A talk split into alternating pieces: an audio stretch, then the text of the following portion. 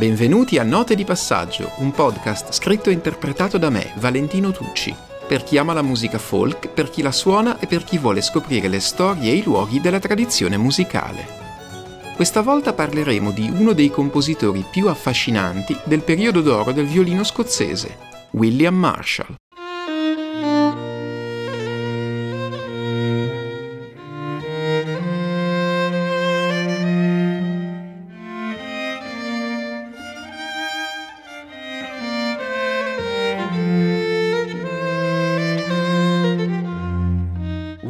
Marshall è, dicevamo, una personalità unica, in quanto a eclettismo dei suoi interessi.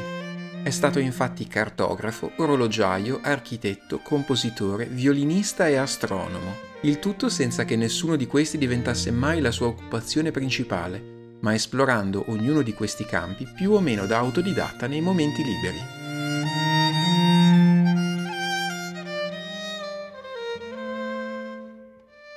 Il fiume Spey, quando raggiunge il villaggio di Faughbers, nella zona nord-orientale della Scozia, ha già percorso più di 150 km. Questo insediamento arroccato sul fiume, a poca distanza dalla costa, in realtà fin dal 1700 può fregiarsi di un tribunale, una scuola e parecchie taverne. Ed è proprio a Faughbers che il 27 dicembre 1748 nasce William Marshall, secondogenito di Francis Marshall e Isobel Innes. Cresce con la sorella Jean di un anno più grande e i fratelli minori Alexander e Henry, nati nel decennio successivo, ma a 12 anni lascia la famiglia per entrare in qualità di paggio alla corte del duca di Gordon, il sovrano delle terre circostanti.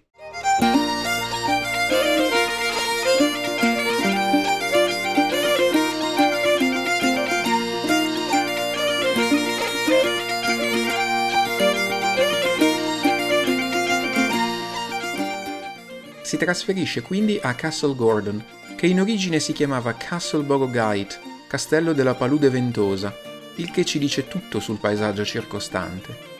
Il suo datore di lavoro è Alexander Gordon, quarto duca di Gordon, che è solo 5 anni più grande del dodicenne William, ma è già sul trono da 9 anni, cioè da quando suo padre Cosmo Gordon è morto nel 1752. È un sovrano illuminato, affascinato dai progressi dell'agricoltura, della scienza e della medicina, ed è anche un violinista e un compositore.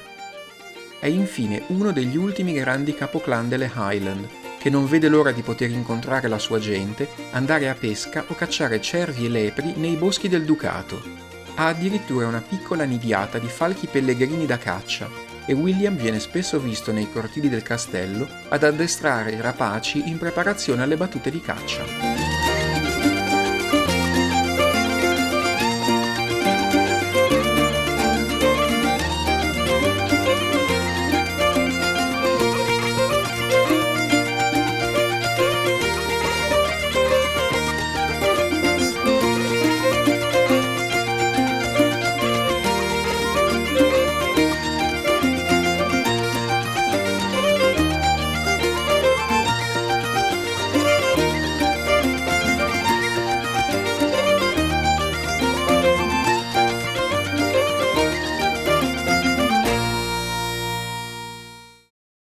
Di Gordon ha una relazione particolare con William, che prende sotto la sua ala protettrice.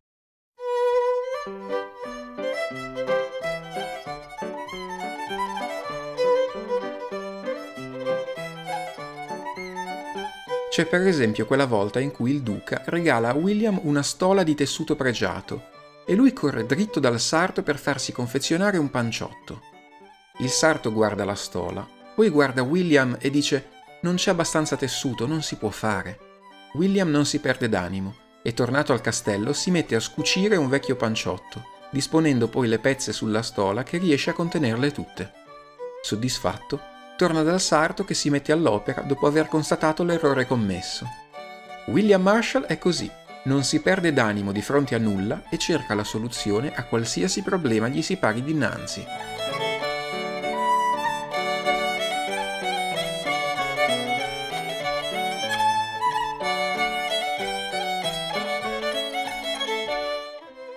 Poco dopo il suo ingresso a corte, William Marshall inizia a ricevere lezioni di musica, incoraggiato dal duca in persona che ne riconosce il precoce talento. William ama profondamente la musica scozzese, in particolare lo Strathspey che pare sia nato proprio in quelle zone, e sovente cita i versi del reverendo John Skinner che criticava il variorum dei brani in stile italiano, pieni di malinconia e sentimentalismo, e proclama il suo amore per il vigoroso Strathspey, in particolare To Loch Gorham, che solo può placare lo spirito scozzese.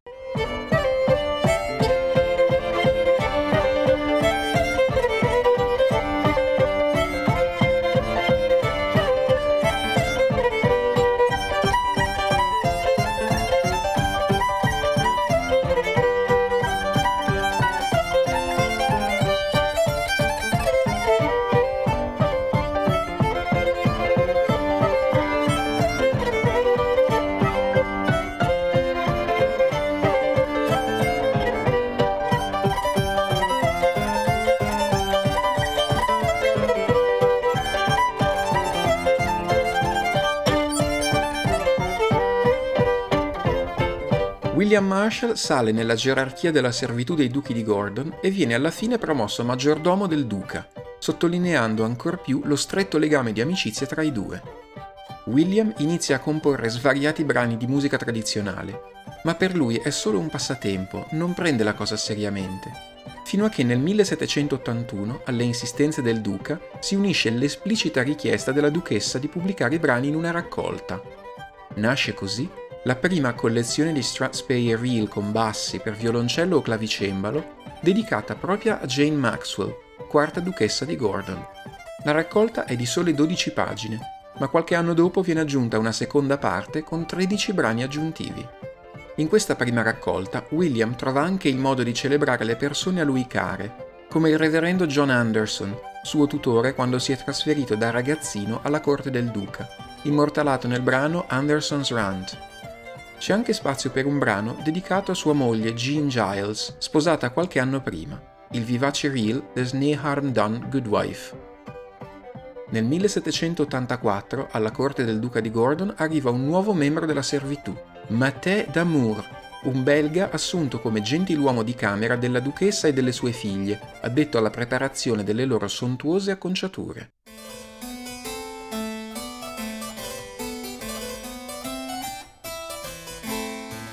Tramite i diari di Matteo Damour scopriamo altri dettagli della vita di tutti i giorni di William Marshall. Il primo giorno Damour incontra subito Marshall, che lo conduce in cantina e gli offre un bicchiere del vino che più avesse preferito. Di sera poi i ranghi più elevati della servitù cenano insieme. Accanto a Damour siedono William e la governante Mrs. Christie. Dopo mangiato, William Marshall prende il violino e suona come un amatore di prima categoria, scrive Mattè. Suona così bene che il belga resta incantato dalle note, ma quando William accenna un hornpipe si mette a ballare nello stile delle operette di Londra. Il resto dello staff è estasiato dalle capacità dei due e le servette che erano tornate ai loro compiti vengono richiamate nella sala da pranzo per assistere allo spettacolo.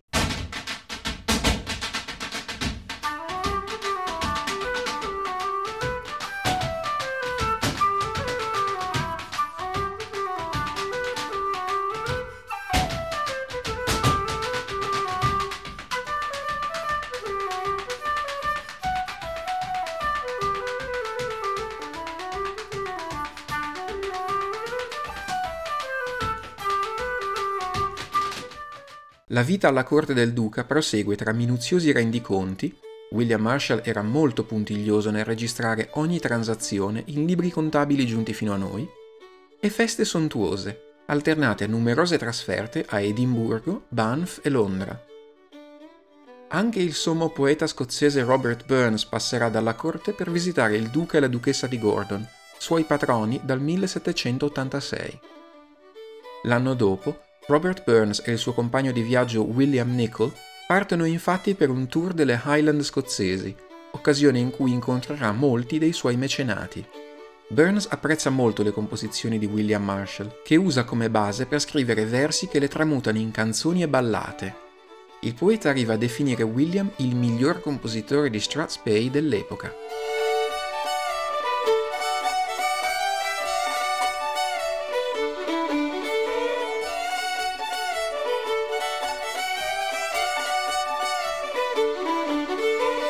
William Marshall però è un uomo dai molti interessi, non solo musicali. Nel gennaio del 1787 scrive nel suo incontro col professor Patrick Copeland, del quale aveva assistito a una lezione sull'idrostatica che lo aveva molto affascinato. Il professor Copeland era professore di filosofia naturale al Marischal College di Aberdeen e organizzava regolarmente lezioni per la gente di strada, come le chiamava lui, spinto dal desiderio di condividere il sapere scientifico dell'epoca. Terrà 70 lezioni all'anno per 27 anni, un impegno non da poco.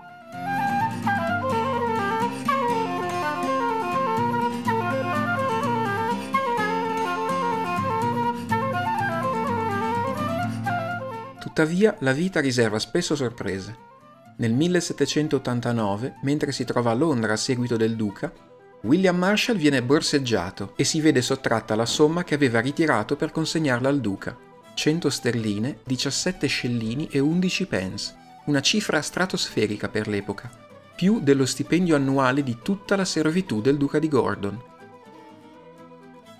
William è costernato e corre dal duca a spiegare l'accaduto. Il duca è magnanimo, ma non ritiene giusto assolvere William del tutto. Accetterà le sue scuse, ma gli chiederà comunque di rifondere 10 sterline, 17 scellini e 11 pence di tasca propria, praticamente il suo intero stipendio annuale. Forse complice questo episodio e i reumatismi che erano tornati a manifestarsi in William, qualche tempo dopo si trasferisce con la moglie e i sei figli, cinque maschi e una femmina, a Keithmore, lasciando il ruolo di maggiordomo del duca per quello di factor, amministratore delle terre del duca, in particolare dell'area di Cabrach e Glen Rinnes e dei possedimenti di Achindun, Strathaven e Glenlivet.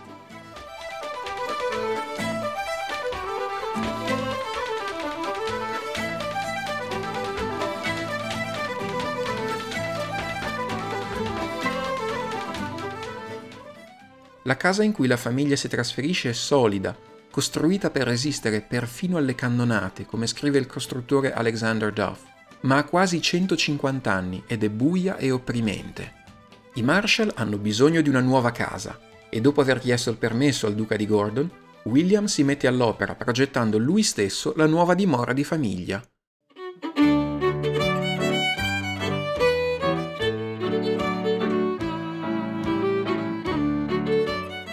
William aveva appreso l'arte di costruire meridiane da un tale Ranni, un italiano che aveva fatto visita a Castle Gordon in passato, e decide di costruire la casa su un meridiano, così da poter usare il sole come orologio. Costruisce le persiane del suo studio lasciando una fessura che proietta un raggio di sole sul suo scrittoio. A seconda della posizione del raggio di sole, William riesce a sapere l'ora del giorno senza doversi alzare dalla scrivania.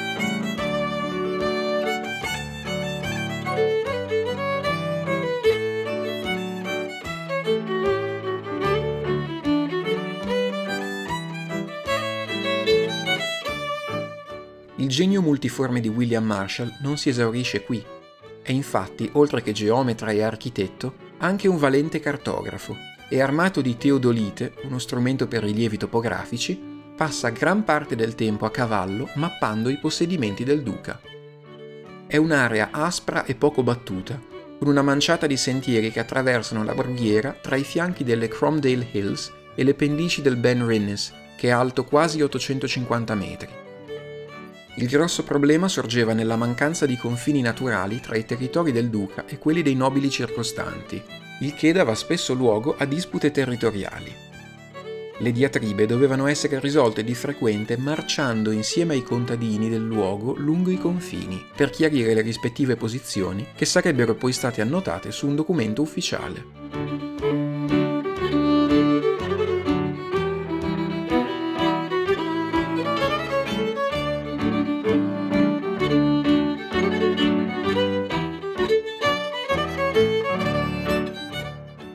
Certo è che senza una cartografia precisa era difficile mettere nero su bianco questi confini. Per esempio, in un estratto da un documento che regolava i confini delle terre del duca di Gordon e di Lord Braco, le terre del duca di Gordon iniziano ai clivi lontani, detti anche clivi del tuono, e da lì lungo la cima dei colli fino al cairn detto Macalloy, e da questo al Polt Nalone o fossa sterrata, e da lì a tre collinette rotonde, da queste fino alla strada di Cavock Burn, quindi fino alla cima di Aldine e da lì alla pietra miliare di Corsmile Road, poi in linea retta fino al ruscello di Altnapodak e lungo su detto ruscello finché non si unisce al ruscello di Slagan e risalendo quest'ultimo fino alla sorgente, dalla sorgente alla cima di Alnaco, dove si congiunge alle terre di Drummuir. Si può capire facilmente da dove venisse la facilità con cui sorgevano dispute territoriali. Ma oltre a fare da catasto ante litteram, di cosa si occupava William Marshall? Un factor nelle Highland scozzesi era addetto all'amministrazione diretta delle terre sotto il suo controllo. Controllava la rotazione dei raccolti nelle varie fattorie, multando chi non rispettava i periodi di maggese e assegnando ad ognuno decime e altre tasse dovute al duca. Si assicurava che vi fossero sufficienti territori assegnati al pascolo di pecore e mucche e che queste non fossero lasciate sconfinare nei boschi spaventandone così i cervi. Infine, coordinava le corvée dovute dai vari abitanti del ducato, una forma di manovalanza non retribuita che serviva per riparare ponti e strade, assicurarsi che le tramogge dei mulini fossero in buone condizioni e che ruscelli e chiuse fossero tenuti puliti. C'era poi il whisky.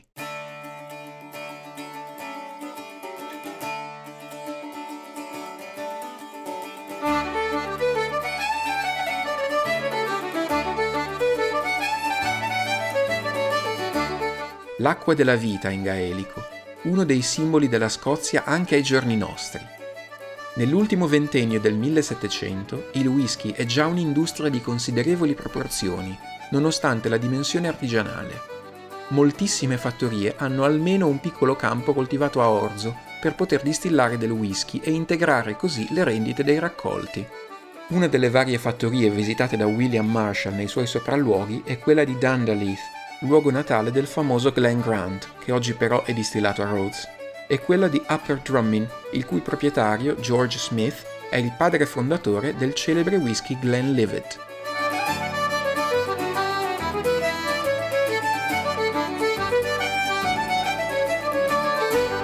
Il duca di Gordon ritiene un diritto dei proprietari terrieri il distillare qualche botte di whisky con il frutto del loro raccolto, ma la legge la pensa diversamente. Solo le distillerie autorizzate dai messi tributari reali potevano produrre il prezioso liquore e le autorizzazioni erano date soltanto ai proprietari terrieri i cui nomi erano nelle liste reali. Chiunque non avesse ricevuto il proprio terreno direttamente dal re non aveva diritto a distillare il whisky. Il sistema è profondamente ingiusto e come detto il duca di Gordon non si preoccupa più di tanto di applicare questa legge. Riesce ad evitare il pugno di ferro fino al 1820 quando sotto pressione del governo centrale inizierà a vendere licenze a chiunque non fosse nelle liste di proprietari autorizzati.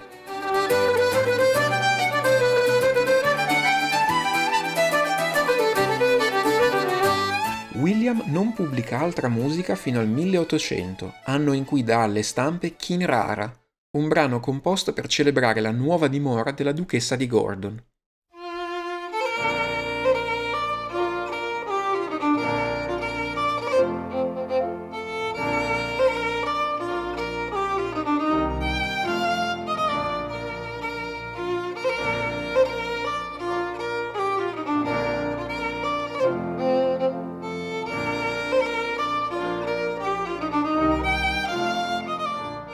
È una villa spaziosa ed elegante, adagiata sul fianco delle colline di Toralvi, lungo le rive del fiume Spey. La duchessa si sposta qui dopo aver scoperto la relazione tra il duca di Gordon e Jean Christie, figlia della governante di Castle Gordon. Ma lungi dal rassegnarsi a una vita da reclusa, rende Kinrara un luogo di feste. Come scrive Elizabeth Grant di Rothy Marcus, eravamo spesso invitati a Kinrara, la duchessa organizzava feste senza fine nella sala da disegno nei quartieri della servitù e mio padre organizzava simili eventi per ricambiare. Qualche candela lungo le pareti nude, in un batter d'occhio violini e punch comparivano dal nulla e nobili e meno nobili si univano alle festività, fino a che le signore non ritenevano l'atmosfera eccessivamente esuberante per rimanervi ancora. Nulla più tuttavia da che uno scozzese non dimentica mai il suo retaggio, non perde mai la sua gentilezza congenita, non si aspetta nulla di più da un gesto cordiale.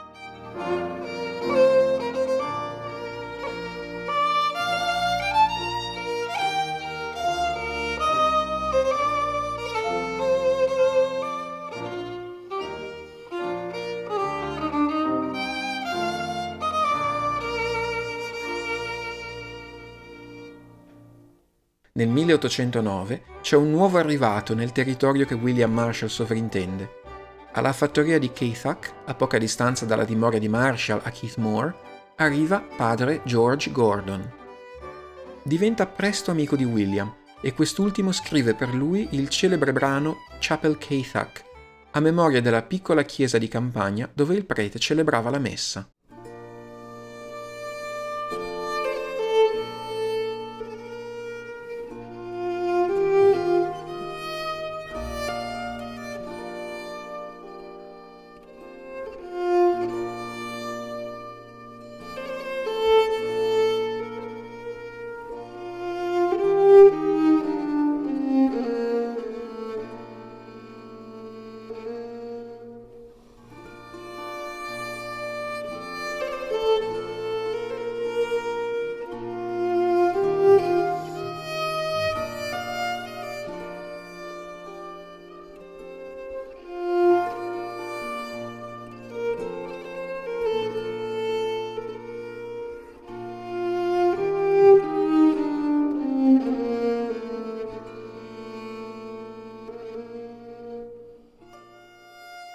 I due si scoprono particolarmente affini.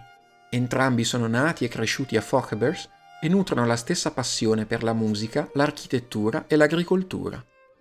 George Gordon sa scrivere la musica meglio di William e durante le molte serate passate insieme a casa dell'uno o dell'altro, aiuta William a trascrivere le composizioni in preparazione di una nuova pubblicazione di brani originali.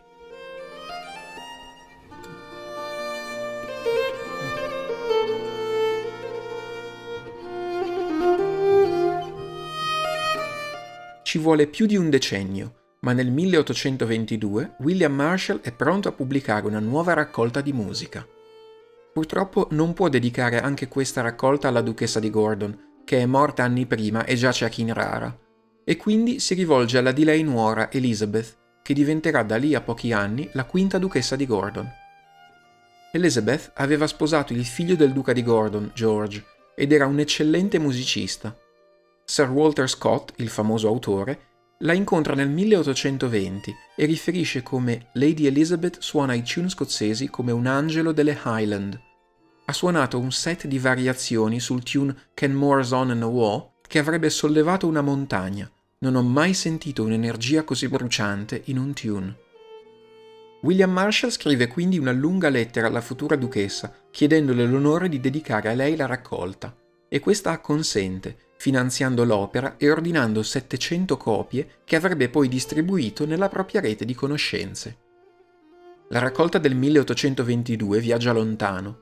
Per esempio, più di 120 copie vengono ordinate da John Stewart, un amico di lunga data, un tempo residente a Keithmore, dove la famiglia Marshall si era stabilita prima di costruirsi una nuova casa, e poi trasferitosi a Bombay, in India, William ha incluso nella raccolta il brano Mr. John Stewart Strathspey of Bombay, proprio per celebrare questa amicizia che supera ogni distanza.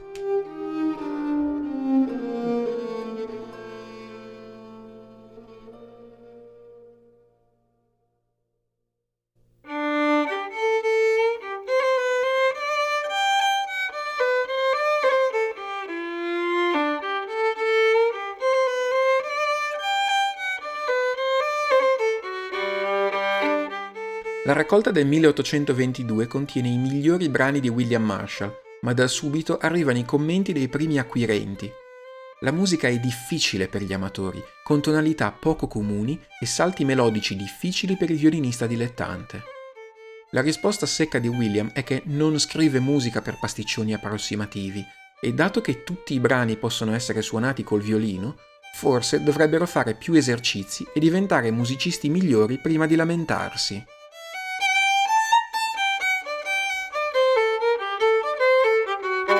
La prima differenza che salta all'occhio anche del musicista alle prime armi è la varietà di tonalità usate da William Marshall nelle sue composizioni. Il folk, ahimè anche ai giorni nostri, ha fama di musica scritta in tonalità facili anche per il violino, cioè Re, Sol, La maggiore, Mi minore e La minore, dove abbondano le corde vuote. La raccolta del 1822 ha invece brani in tonalità di Do, Sol, Re, La, Mi, Fa, Si bemolle, Mi bemolle, Do minore, Sol minore, Si minore e Fa minore. Alcuni brani sono incredibilmente più facili se suonati in posizioni più alte sul violino, una tecnica che di solito richiede almeno un paio d'anni di studio per essere affrontata. Altri richiedono di suonare due corde allo stesso tempo in posizioni elevate, rendendo impossibile suonarli in prima posizione, il che li rende di certo non alla portata di principianti del violino.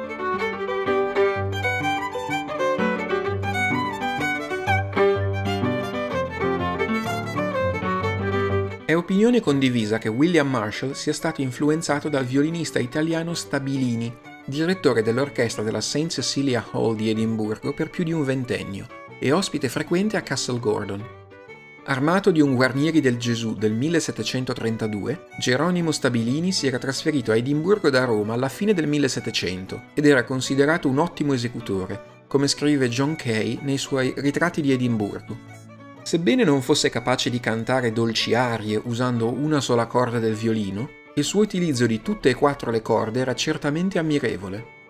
Sicuramente William Marshall dà prova di grande tecnica esecutiva per essere, ricordiamolo, soltanto un musicista amatoriale che doveva comunque dedicare il suo tempo alla sua occupazione principale di maggiordomo o di factor. C'è un altro aspetto di William Marshall che ancora non abbiamo trattato, un altro suo passatempo che lo vede raggiungere un livello tecnico da professionista, la costruzione di orologi.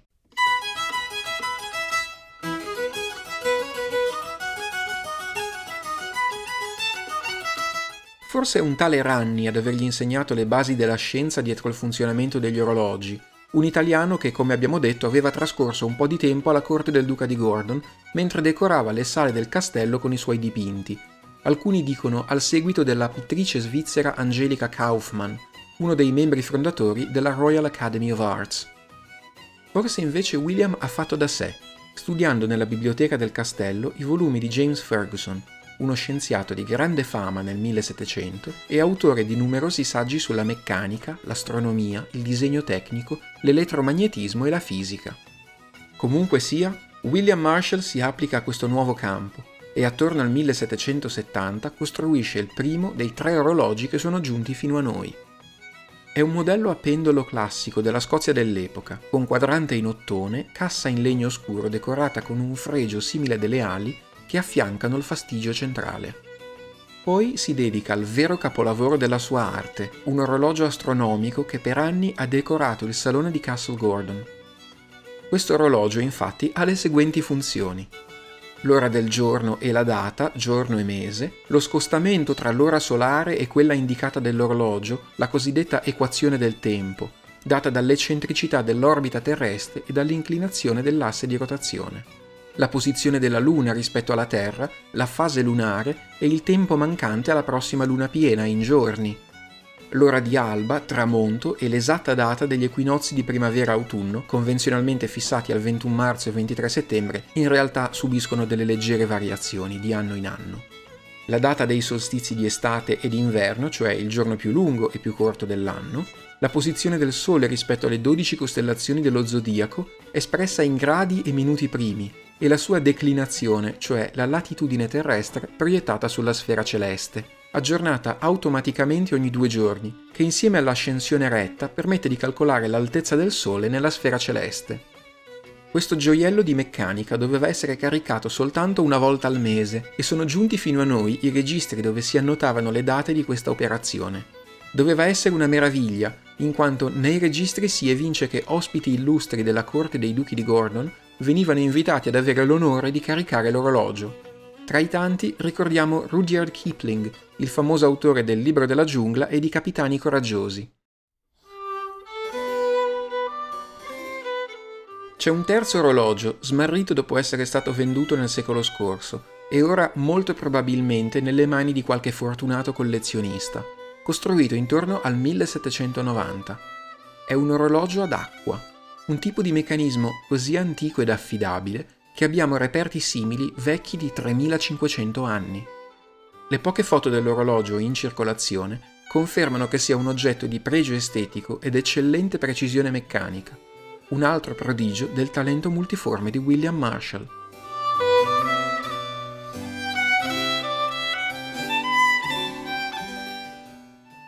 Nel 1823 William Marshall lascia, insieme alla moglie, la casa di Keith Moore per trasferirsi in un'altra casa che aveva costruito vicino alla dimora di uno dei figli. Scrive così all'editore con cui aveva collaborato l'anno prima. Intendo lasciare Keith Moore e ritirarmi a Newfield e nel lasciare questo posto in cui ho vissuto 33 anni ho composto un brano lento che mi sembra essere ricercato con una certa apprensione. L'ho chiamato Farewell to Keith Moore, addio a Keith Moore probabilmente il mio ultimo brano.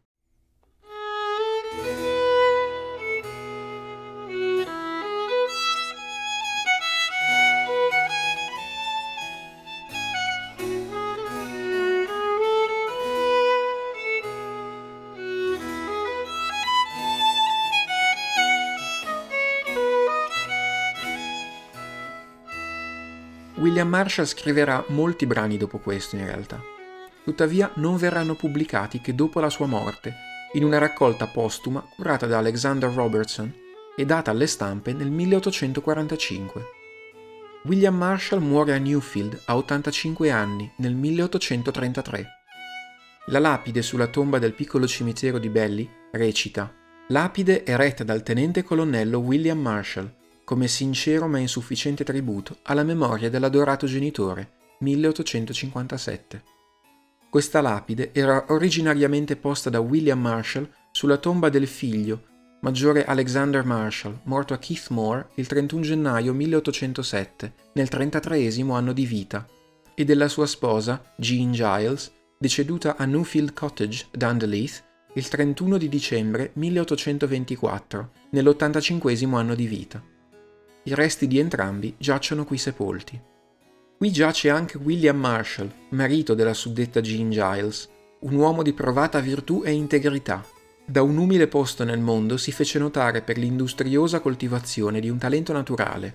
Divenne infine factor di Alexander, sua grazia al duca di Gordon, carica che mantenne per molti anni, compiendo il suo dovere con fedeltà ed elogiato dal suo signore e dai proprietari terrieri.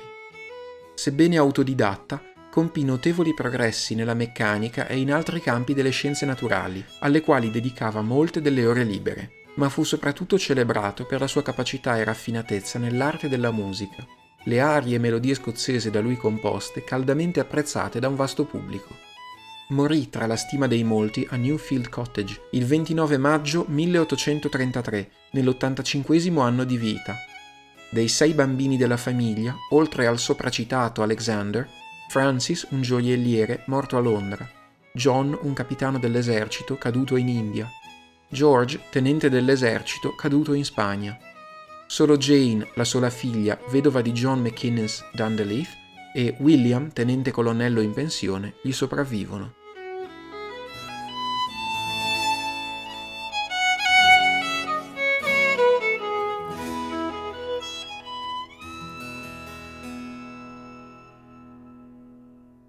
Finisce così il nostro viaggio alla scoperta della vita di William Marshall, un compositore che si dice abbia scritto la musica della natura e non dell'uomo, che da autodidatta ha esplorato vari ambiti del sapere, guidato da una curiosità bruciante e un talento impossibili da ignorare.